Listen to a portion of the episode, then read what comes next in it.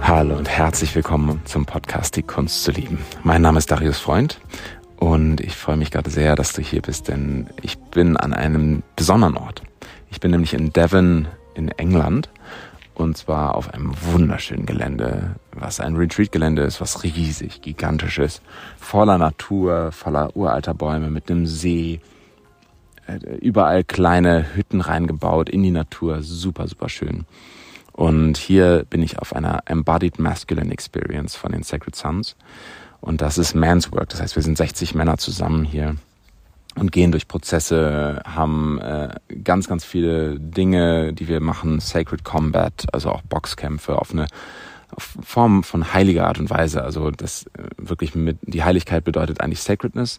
Und Sacredness heißt wirklich voll präsent zu sein in Ehrung und Respekt für die anderen, mit denen wir kämpfen und mit denen wir hier gerade hier sind und dann wieder zusammenzukommen als Brüder und darüber auch so maskuline Qualitäten auch zu aktivieren, die in uns allen wohnen natürlich, ne, ob Frauen oder Männer.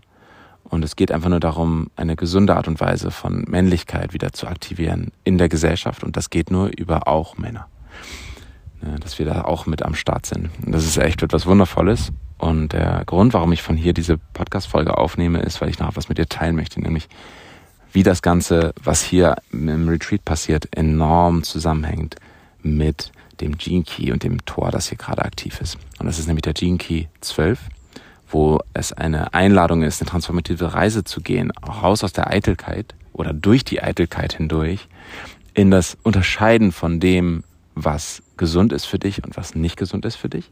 Wie das passiert, erzähle ich dir gleich mal. Das ist die Gabe, die Unterscheidung und in die höchste Form der Reinheit. Und Reinheit ist etwas, was wir oftmals erstreben, aber über eine Eitelkeit tatsächlich. Auch nach Reinheit zu streben, nach spiritueller Erhöhung und Erwachen und so, das hat ganz viel mit dieser Eitelkeit zu tun. Gehe ich nochmal weiter drauf ein gleich. Aber es sind so tolle Dinge auch in den letzten 2 Tagen schon passiert, weil ich bin ein bisschen früher auch angereist, weil das hier ein Teil meines Leadership-Trainings ist.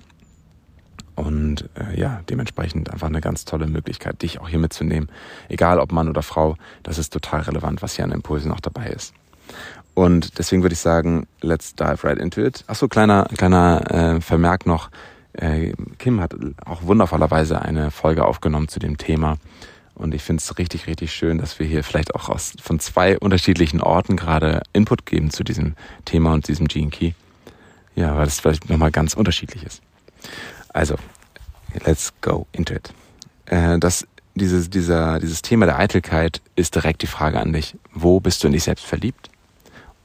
Und ohne Judgment, ne? Gar keine Verurteilung oder irgendein Urteil, sondern also der Schatten ist nichts Negatives. Es ist einfach nur die Rohmasse von dem Prozess hier. Also, wo bist du etwas eitel? Oder worauf bist du sehr stolz bei dir? Worauf bist du sehr erpicht, dass das Menschen wahrnehmen? Dass du das gerne sehen möchtest, dass Menschen das wahrnehmen?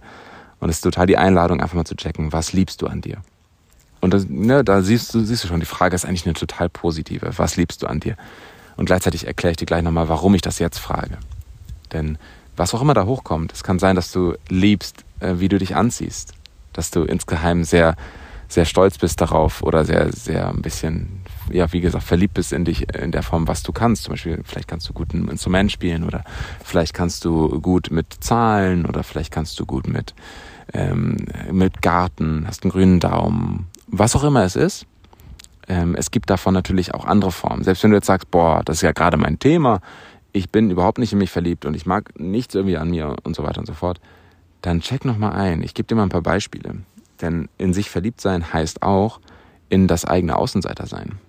Es gibt genügend Menschen, die, oder ich kann auch aus meiner Erfahrung aussprechen, ich war eine ganz lange Zeit sehr verliebt in die Idee, dass ich etwas Besonderes bin, dass ich nicht dazugehöre zum Mainstream, dass ich nicht dazugehöre zu dieser Gesellschaft, die so kaputt ist, dass ich außerhalb von etwas existiere, wovon ich sonst ein Teil wäre und dadurch kann ich das total gut abwerten und nicht gut finden.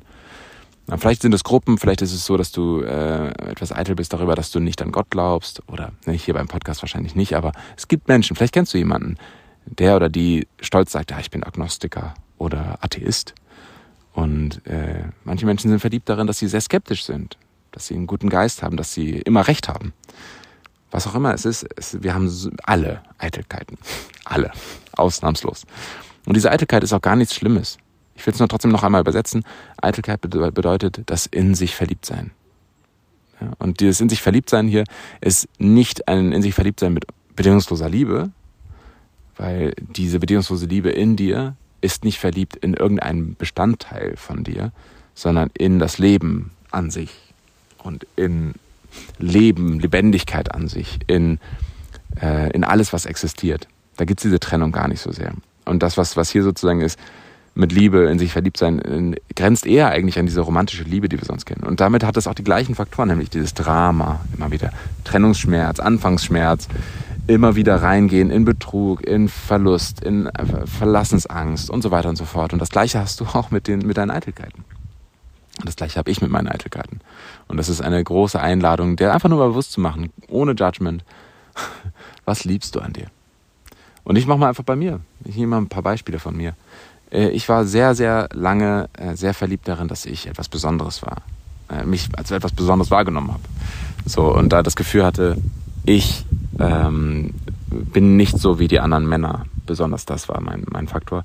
Ich bin besser, ich habe mehr emotionales Verständnis, ich liebe meine Art und Weise auch. Zum Beispiel habe ich auch mich lange damit identifiziert, dass ich gut singen kann und dass ich gut Musik machen kann. Und all das sind natürlich Eitelkeiten, ist für so in mich verliebt sein. Und ich finde es total spannend, weil das erste Beispiel, was ich hier vor diesem Wochenende geben möchte, ist einfach nur, dass ich gemerkt habe, ich möchte hier einer von uns sein. Ich möchte den nächsten Schritt gehen, von dieser Reise, die ich in den letzten Jahren gegangen bin, raus aus dem immer getrennt sein zu müssen, um mich besonders fühlen zu können, um ein Lebensrecht zu haben, um mich gut genug zu fühlen. Und ich will reinkommen in das, mich komplett connected fühlen, ein Teil vom Ganzen zu sein, ohne natürlich meine Augen zu verschließen vor dem, was schief läuft oder was nicht so gut ist, aber ohne mich davon ausnehmen zu müssen, um gut zu sein. Und deswegen auch für dich die Einladung nochmal, was sind deine Eitelkeiten? Und es gibt hier einen Schatten davon, ne? Also eine repressive Form. Und das ist tatsächlich die elitäre Art und Weise zu denken, so etwas bisschen unbeteiligt, ein bisschen von außen gucken. Das, was ich da gemacht habe, ne? Das, was ich als Beispiel gerade genannt habe, ist eher die elitäre Form.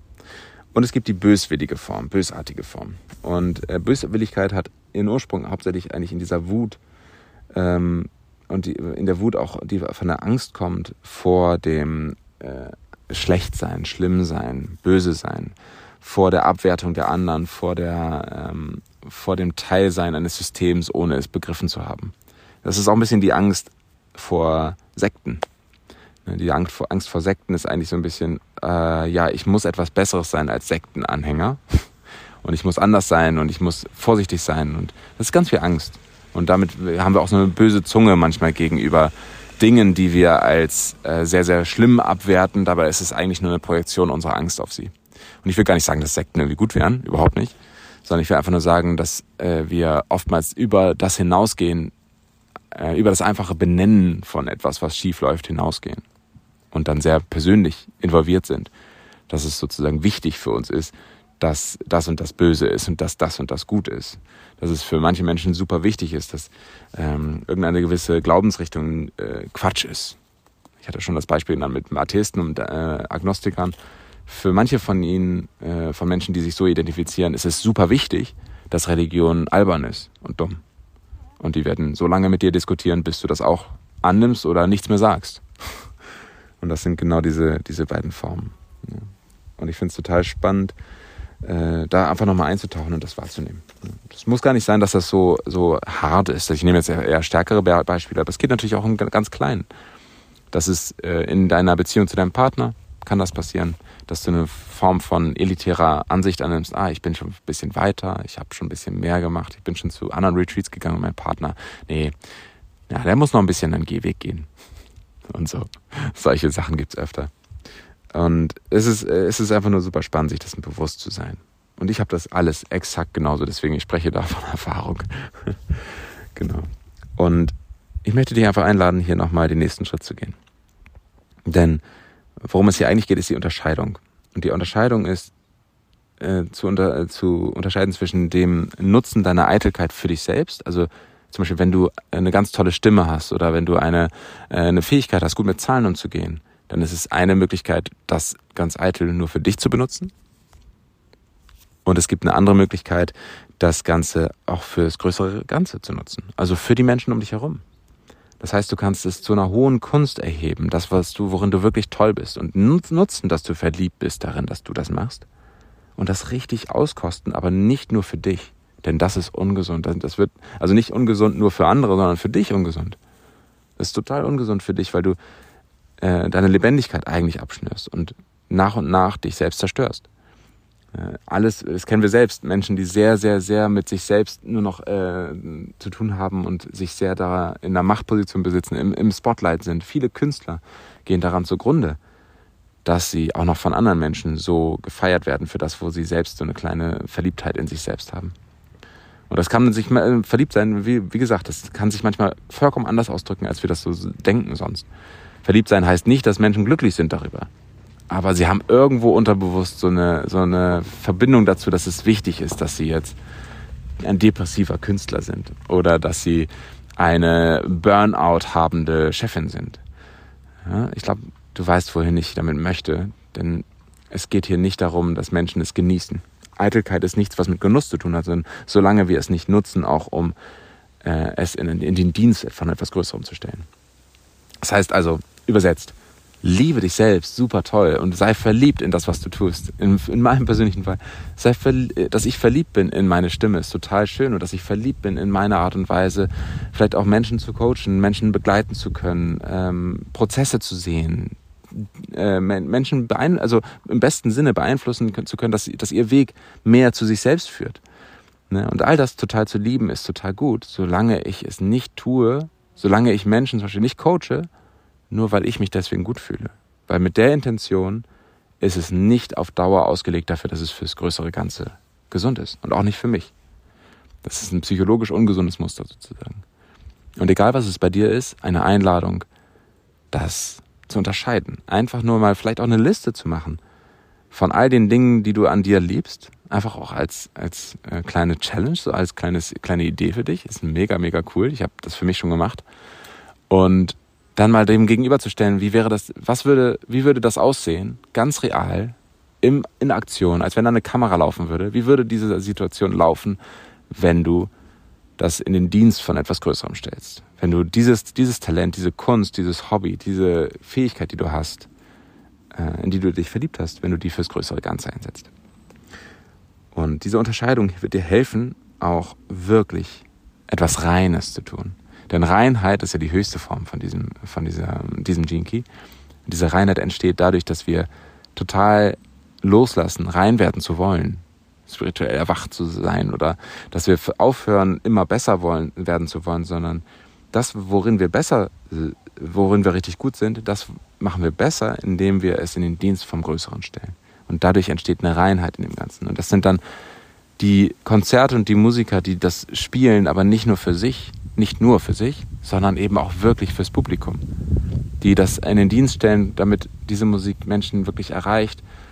Und ich finde es total spannend. Es gibt ja auch viele Künstler, die so anerkannt sind als ganz tolle Künstler, die aber selbst total daran zugrunde gegangen sind, weil sie das gar nicht gefühlt haben, diese Connection.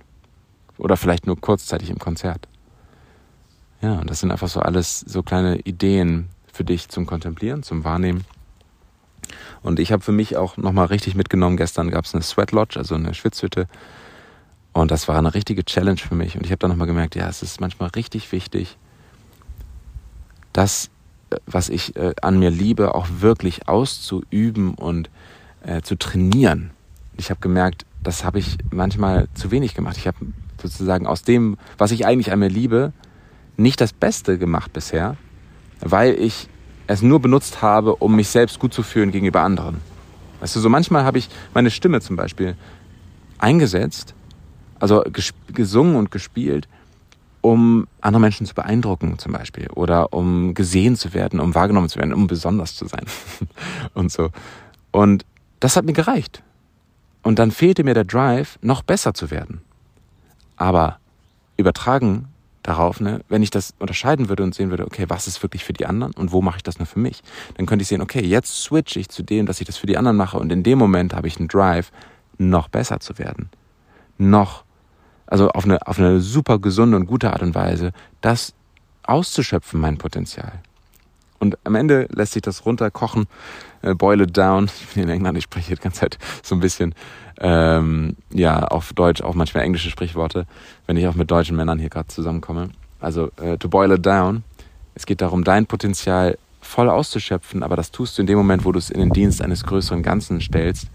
Und du wirst einfach zufrieden sein und in Ordnung sein, in dem Moment, wo es einfach nur dir dienen soll, Aufmerksamkeit zu bekommen, ausreichend Liebe zu bekommen von den Menschen um dich herum, um dich besonders zu fühlen und so weiter. Dann gibt es keinen Drive, wirklich exzellent zu werden, sozusagen.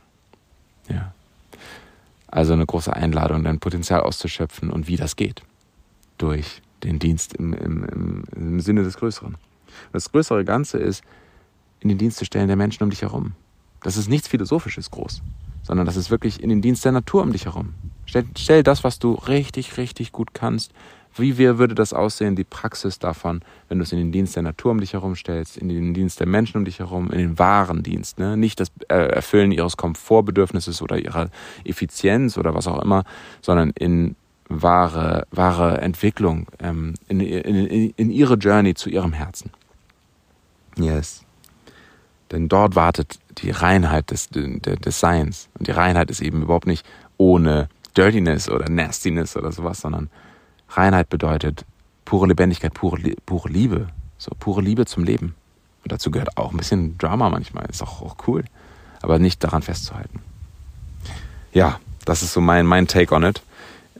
Ich hoffe, du konntest schon für dich ein paar Sachen mitnehmen. Und ich freue mich total, wenn du Lust hast, zu teilen, wie das bei dir resoniert hat, was bei dir das ausgelöst hat, was deine kleinen Eitelkeiten sind. Ich würde es auf jeden Fall ohne Namen teilen, einfach nur, um ein bisschen zusammenzusammeln. Wo können wir uns eingestehen? Was sind so die kleinen Sachen, die wir an uns lieben, in die wir verliebt sind und die wir jetzt in den Dienst des größeren Ganzen stellen, statt sie nur so weit auszubilden, dass sie uns selbst dienen. Ja. Yes. Und da sind bestimmt ganz viele Ideen hochgekommen, wie das gehen kann. Teil das super gerne mit mir und uns. Entweder über die WhatsApp-Nummer, verlinkt in den Shownotes, oder ansonsten über Instagram zum Beispiel an @darius.freund oder an kim.freund_. Genau. Alles Liebe von mir, von uns und von mir hier aus England, aus dem wunderschönen Devon.